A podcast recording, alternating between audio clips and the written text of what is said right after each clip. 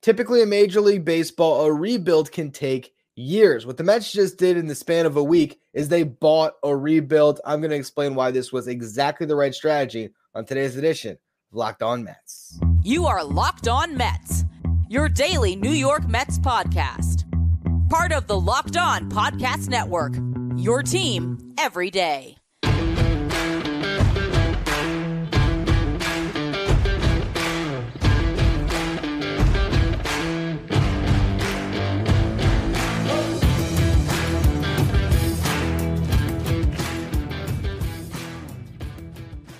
Hello to all you amazing Mets fans. You're listening to Locked On Mets, part of the Locked On Podcast Network, your team every day.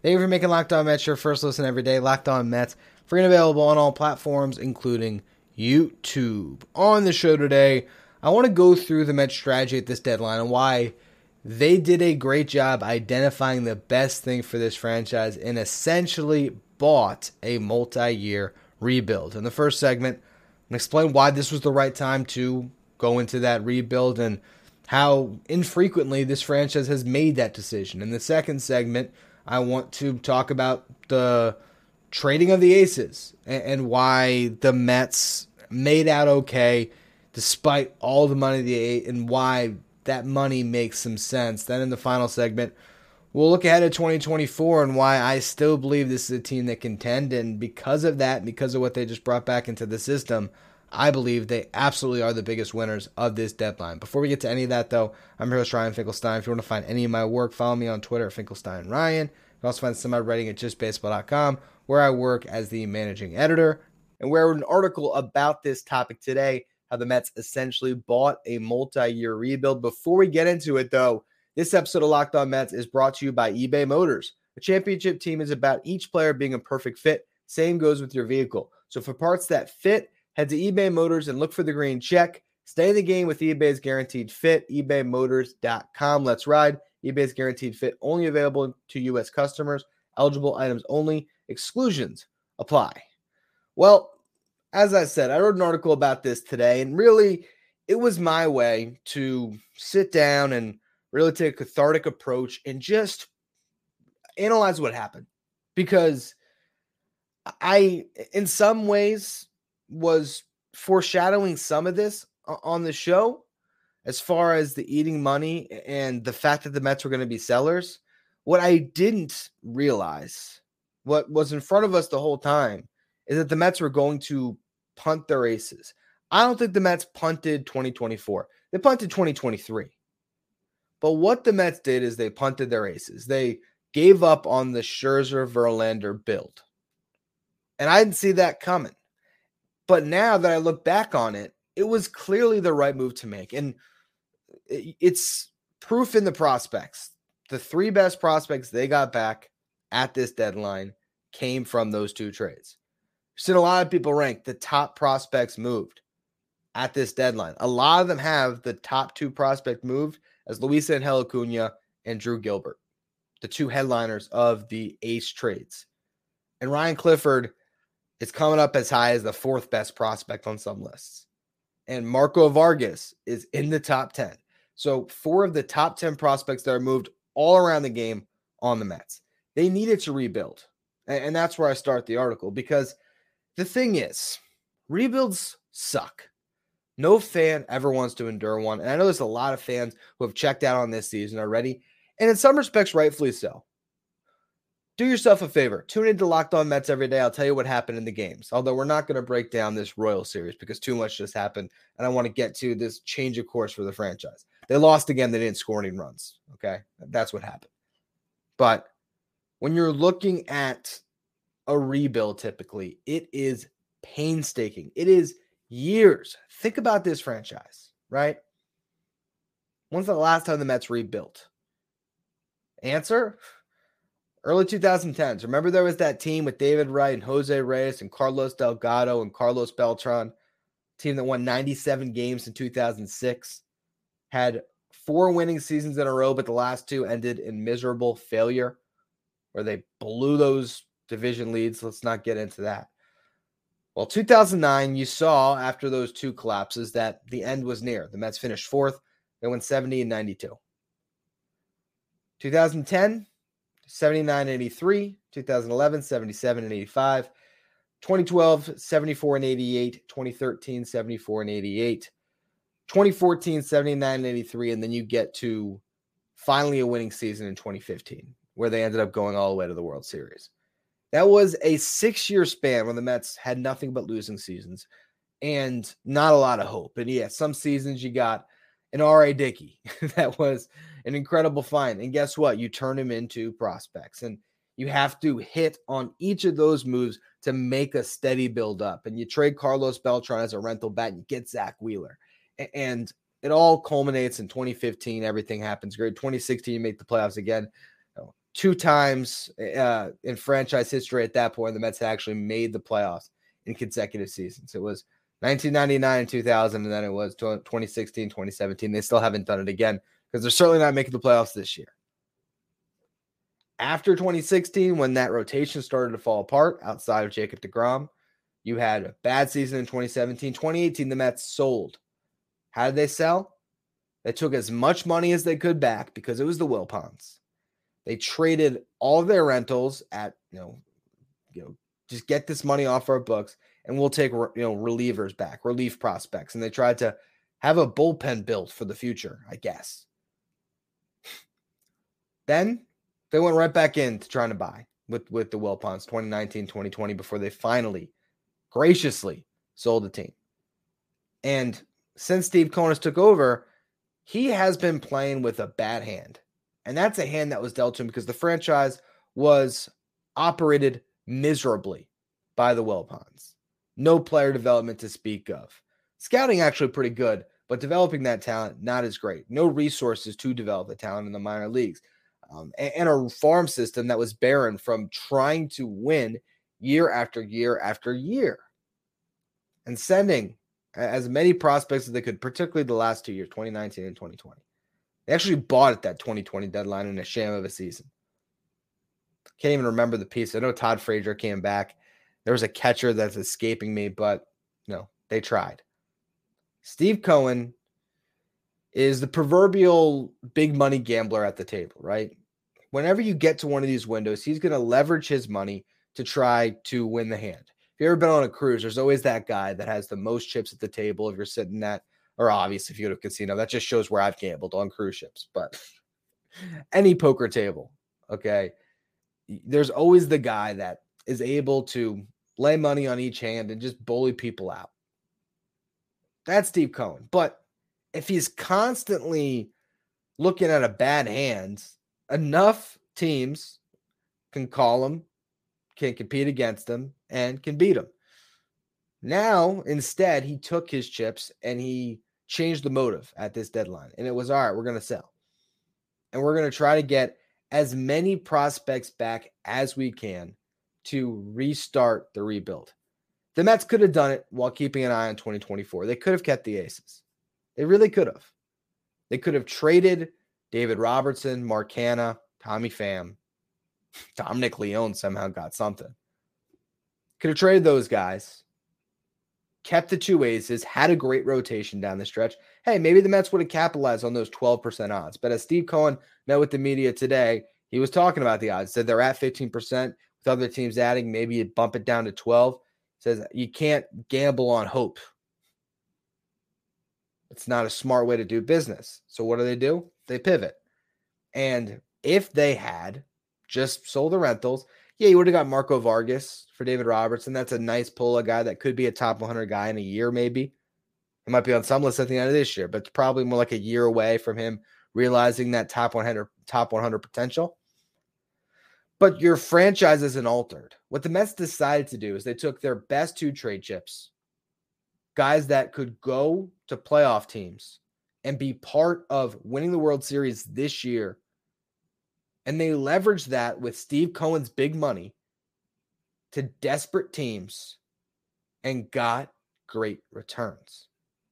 And you can look at the money and say, man, it's crazy. The Mets are carrying so much dead money on their books next year. We're going to get to that in the next segment of why this was the right move to trade the aces. But ultimately, the net result And on tomorrow's show, I will be breaking down all the prospects with the prospect analyst. So tune into that one to get a little more info on the guys they got back. But the bottom line here is they added three top 100 talents and potentially the top three prospects in their farm system in those two trades. And that's what I want to get to next because the more I look at it, the more I realized this was a, stroke of genius from this Mets franchise. No one is going to like me saying that. They're going to say I'm caping up for Steve Cohen too much. But honestly, having the knowledge Uh, of where you're at and what the right move is, having a pulse on that is something that Wilpons never did. And it's the exact type of thing that could eventually create a sustainable winner in Queen. So we're going to talk about that in a minute. Before we do, though, today's episode is brought to you by Sleeper. You want the chance to win more money with less picks? Head to Sleeper, where you can win up to 100 times your money on just two or more fantasy baseball picks. Sleeper is now offering up to 100 times payout for up to eight pick contests where you can choose as many as eight players that you like and pick more or less on your favorite baseball stats like home runs, strikeouts, hits, and more. Get your picks right and you can win big. Plus, there's built in group chat functionality where you can see and copy your group's picks with the tap of a button. Entries can be made in 30 seconds or less. It's that easy, and they're safe and fast withdrawals. Use promo code locked on. You'll get up to a $100 match on your first deposit. Terms and conditions apply. See Sleeper's terms of use for details. Currently operational in over 30 states. Check out Sleeper today.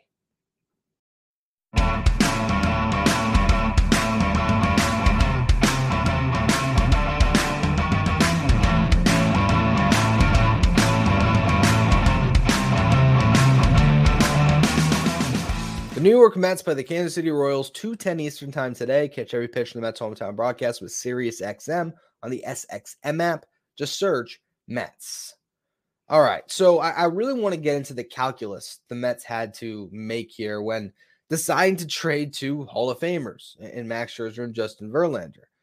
These were win now players. That's why you give them the insane contracts. For Scherzer, three years, 130 million, and he was supposed to be that big ticket free agent, the first one the Mets really signed in the Cohen era that would deliver the World Series. You got three cracks at it basically because it was the player option in the last year, but everyone sort of assumed good chance he's exercising that. And you get some runs and you see what happens. And in the first year, it worked out for the Mets. You can't say otherwise. He pitched to a 2.33 ERA. Yes, he missed some starts, gave him 145 in a third innings pitch, but he was a leader in that clubhouse, a clubhouse that put up 101 wins. Problem though, last two starts didn't go well for Scherzer. Against the Braves in the regular season, a chance to win the division, didn't show up. Then in the playoff series, the Mets decide to go to him because he's been the ace all year. Instead of starting DeGrom game one, which in retrospect, I think ended up costing the Mets a little bit, Scherzer gives up four home runs, seven runs, and puts the Mets in a hole in that series that they ultimately lost. And then the disappointment continues this year. There was the injuries, there was the suspension, there was a 401 ERA and 23 home runs at 107 and two third innings pitched. Suddenly, Max Scherzer is not a $43 million pitcher anymore. And the Mets look at that and they have to look at their investment, and suddenly it's changed.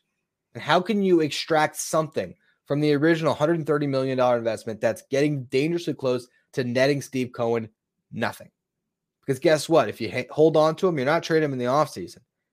And if Max Scherzer pitches to a 4 5 ERA and he's a rental next year, you're not getting a top 100 prospect or you know, maybe a top 50 prospect in Acuna. So, how do they view Scherzer? Here's the other layer to it money owed this year was dead money. It already was. Cohen talked about it uh, in the press conference, middle of the season, where he said essentially that he was going to eat money on his current players to get better prospect value. He laid the groundwork. They did that on the Eduardo Escobar trade before that press conference, and it's pretty much clear they're going to do it again. We didn't know that they would do it to this extent with the Aces, but it was a card that he had to play, that he could play, that no one else could, that gave the Mets incredible leverage to get great returns. And so he looks at Max Scherzer and what he owes him for the next two years, the rest of this year, and then all of next year. 57 million for one playoff run at that point. That 14.6 this year was already a, a sunk cost. So eat all that money, look to flip them. The Rangers get a chance to plug a guy in on the minimum, basically, top their rotation.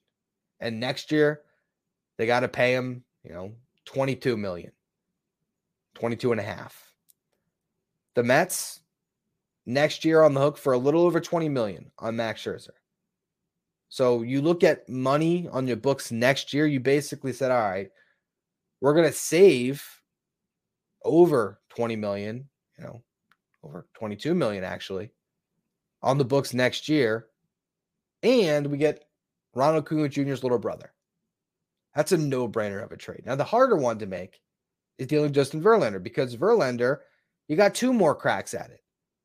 And find me a better pitcher in free agency next year than Justin Verlander. You're not going to. So that was a more difficult decision to make. But again, I think it comes back to the dead money that they are this year. It's a lot of money to be paying guys when your team's going nowhere. And so $14 million that you basically say that you're not getting anything for that part of the investment. Well, now you're looking at the money that Scherzer's owed if that vesting option hits, and it's a reasonable 140 innings. It's a good chance he's going to hit that next year, assuming he stays healthy. And if he doesn't stay healthy, well, then yeah, it would have been on your books. But hey, it's off your books anyway, then, even now. So, assuming the option is picked up, he'd be owed $93 million from the Mets and they're wasting 14.6 of it. So again, he eats that, eats the money next year. You look at the retained salary for 2024, it's eerily similar between the two. It's like 20.8 for Verlander, I think, and 20.7 for Scherzer. It's you know neck and neck. It's it's basically the same deal for the next two years where they had identical contracts. And then it's 17.5 million on the vesting option. But you end up paying $52.5 million for trading Justin Verlander. That's what you're giving the Astros, and you get two prospects out of it Drew Gilbert and Ryan Clifford. And again, I'll be talking about them at more length tomorrow, but really good prospects, the best two prospects in the Astros system. And in a blink of the eye, you land potentially your three best prospects. Now, Kevin Parada deserves to be in that conversation. There's going to be some that will put Jett Williams above Clifford or Alex Ramirez or Ronny Mauricio, of course. Mauricio, I'm almost putting him in a different place in my brain because I feel like he's going to be up soon. But this top 10 suddenly loaded. And it would not have been loaded to this extent if you didn't deal the aces. And you look at the roster next year, all that's gone is those aces. Brooks Raley probably coming back. Adam Ottavino, option to the player option, coming back. Omar Narvaez, same thing. The roster didn't get worse other than those aces, which is massive.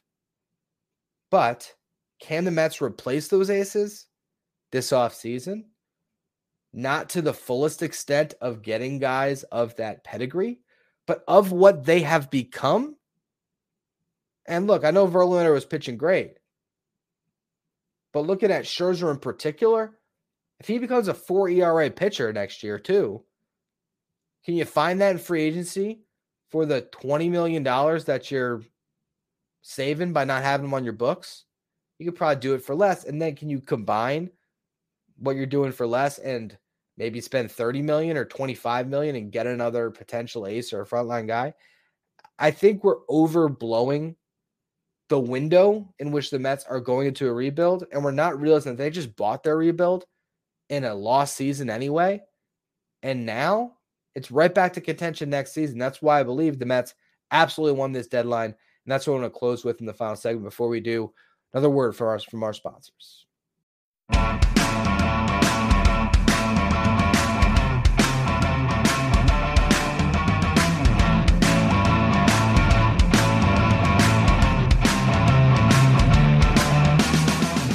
The New York Mets play the Kansas City Royals at 2:10 Eastern Time today. Catch every pitch of the Mets hometown broadcast with Sirius XM on the SXM app.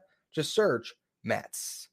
Now, I believe the Mets won this trade deadline because they brought in more talent than any other franchise outside of maybe the Chicago White Sox.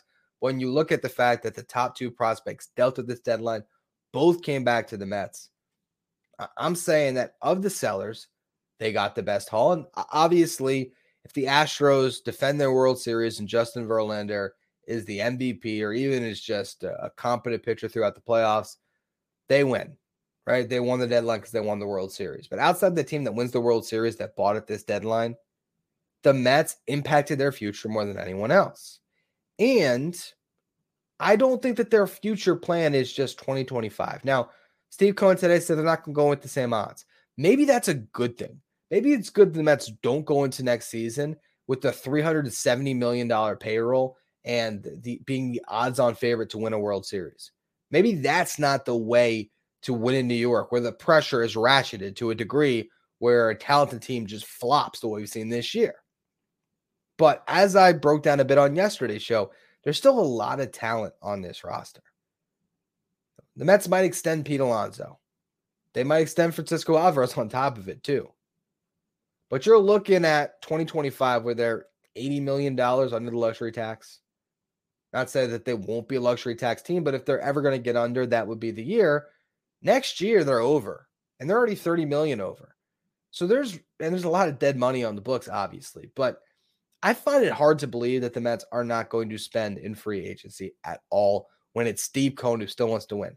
Now, what you need to see is you need some of these holes to be plugged up by the young talent. Mark Vientos is playing really well right now that he's getting some sustained playing time finally. He might be your DH next year. That might be one thing you can check off. All right, that's a right handed bat that we like, another power bat. We don't have to worry about adding a DH in free agency. Maybe Brett Baty will stop playing horrible baseball. That would be something we'd all like to see. Hate to get on the kid, but at a certain point, you kind of have to. Um, not playing good defense, not playing good offense. There's every chance that when the Mets decide to call Ronny Mauricio, they might just send Brett Baty down and I don't know, play Jeff McNeil at third base. Why not? I mean, just find a way to get guys into the lineup. Um, but maybe Baty does break out at some point here, and maybe Brady. Brady. I, I do that. Brett Baty sometimes combines to Brady. I hate that I do that, but sometimes it happens. But Baty could solidify third base. So those are questions that had to be answered. But as it relates to what the 2024 team looks like compared to the 2023 team, pretty similar, other than the two aces and David Robertson being gone, who would have been gone anyway, Mark Canha and Tommy Pham. But you can make your Mark Canha, Tommy Pham signings this offseason. Hell, you could sign one of those guys back potentially. Canha in particular, I could absolutely see him coming right back if the Brewers end up buying him out of that $11.5 million option. Now, you look at the bullpen, Edwin Diaz replacing David Robertson. I'd say probably a pretty good fit. Maybe you sign David Robertson back. Maybe he doesn't want to pitch for the Mets because he doesn't think they're going to contend, wants to go to another contender.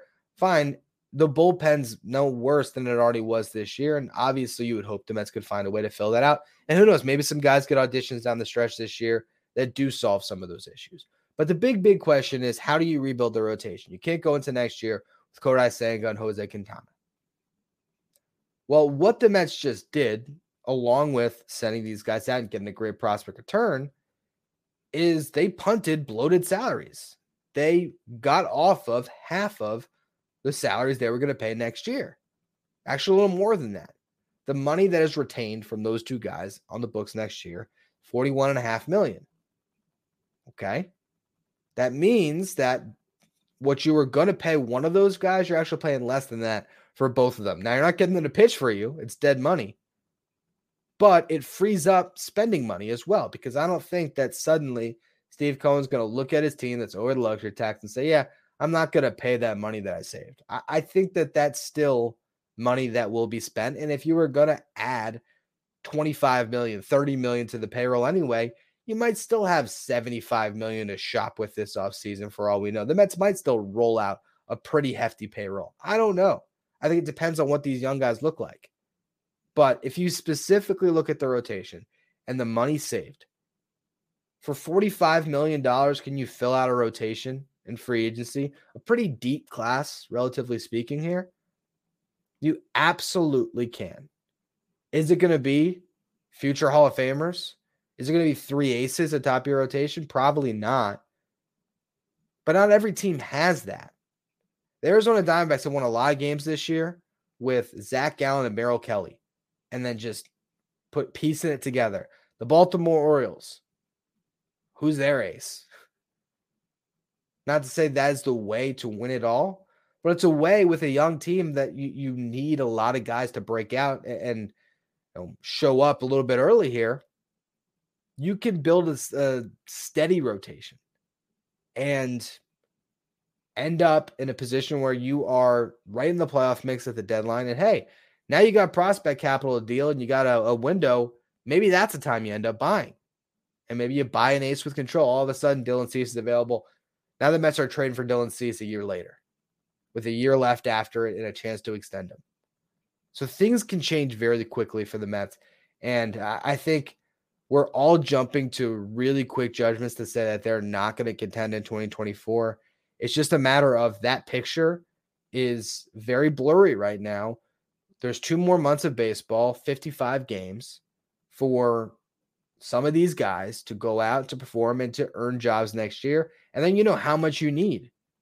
If you don't have to address your position players barely at all, and it's just rebuild the bullpen and a rotation, I think the Mets will make the necessary moves to at least put a competent team together that, hey, if all of a sudden Luisangel Acuna and Ronny Mauricio are starring alongside Brett Baty, Francisco Alvarez, and Mark Vientos, along with Lindor, Nimmo, McNeil, Alonso, who knows what the Mets look like next season? But you got to be patient. You got to trust that this young talent is going to bear some some fruit here. And the best part of it is they're going to get the opportunity to do so. Brandon Nimmo was talking about, um, you know, just getting his head around the the you know, retool, rebuild, repurpose, whatever you want to call it. And one of the things he mentioned is in 2017, that was a year after the Mets made the playoffs twice, that he had an opportunity in a year where the Mets weren't going anywhere to play every day down the stretch. And he said it turned him into the ball player he is today. If you remember, 2018 was his breakout season. So maybe that's the case for Mark Vientos or for Brett Baty. I mean, Baty was getting his opportunities, but still, maybe it's the case for Ronny Mauricio. Mauricio is a star. We'll just have to wait and see. But that's what the rest of this year is about. It's about the youth. And I've said it countless of times over the last month here. I would rather watch young players play on a bad team than veterans. I'd rather watch young guys develop and turn that page of the future. And I think if you really peel back your fandom and your frustration about the fact that Max Scherzer and Justin Verlander were headlining your rotation a week ago, and really think about what was the best thing for this franchise moving forward, I don't think there's any question the Mets did exactly the right thing. Anyway, for all you everydayers, tomorrow's show was a great one. I already recorded it today with Jack McMullen, minor league play-by-play guy who covers prospects, and we dove all into the return the Mets got in these trades, particularly the Scherzer and Verlander returns, as well as the one for David Robertson. So make sure you check out that show tomorrow. Follow, rate, and review wherever you get your podcast. Subscribe on YouTube. Follow me on Twitter at Finkelstein Ryan. Follow the show at Locked On Mets. If you want to catch every pitch in Mets hometown broadcast, you can do so with SiriusXM on the SXM app. Just search Mets.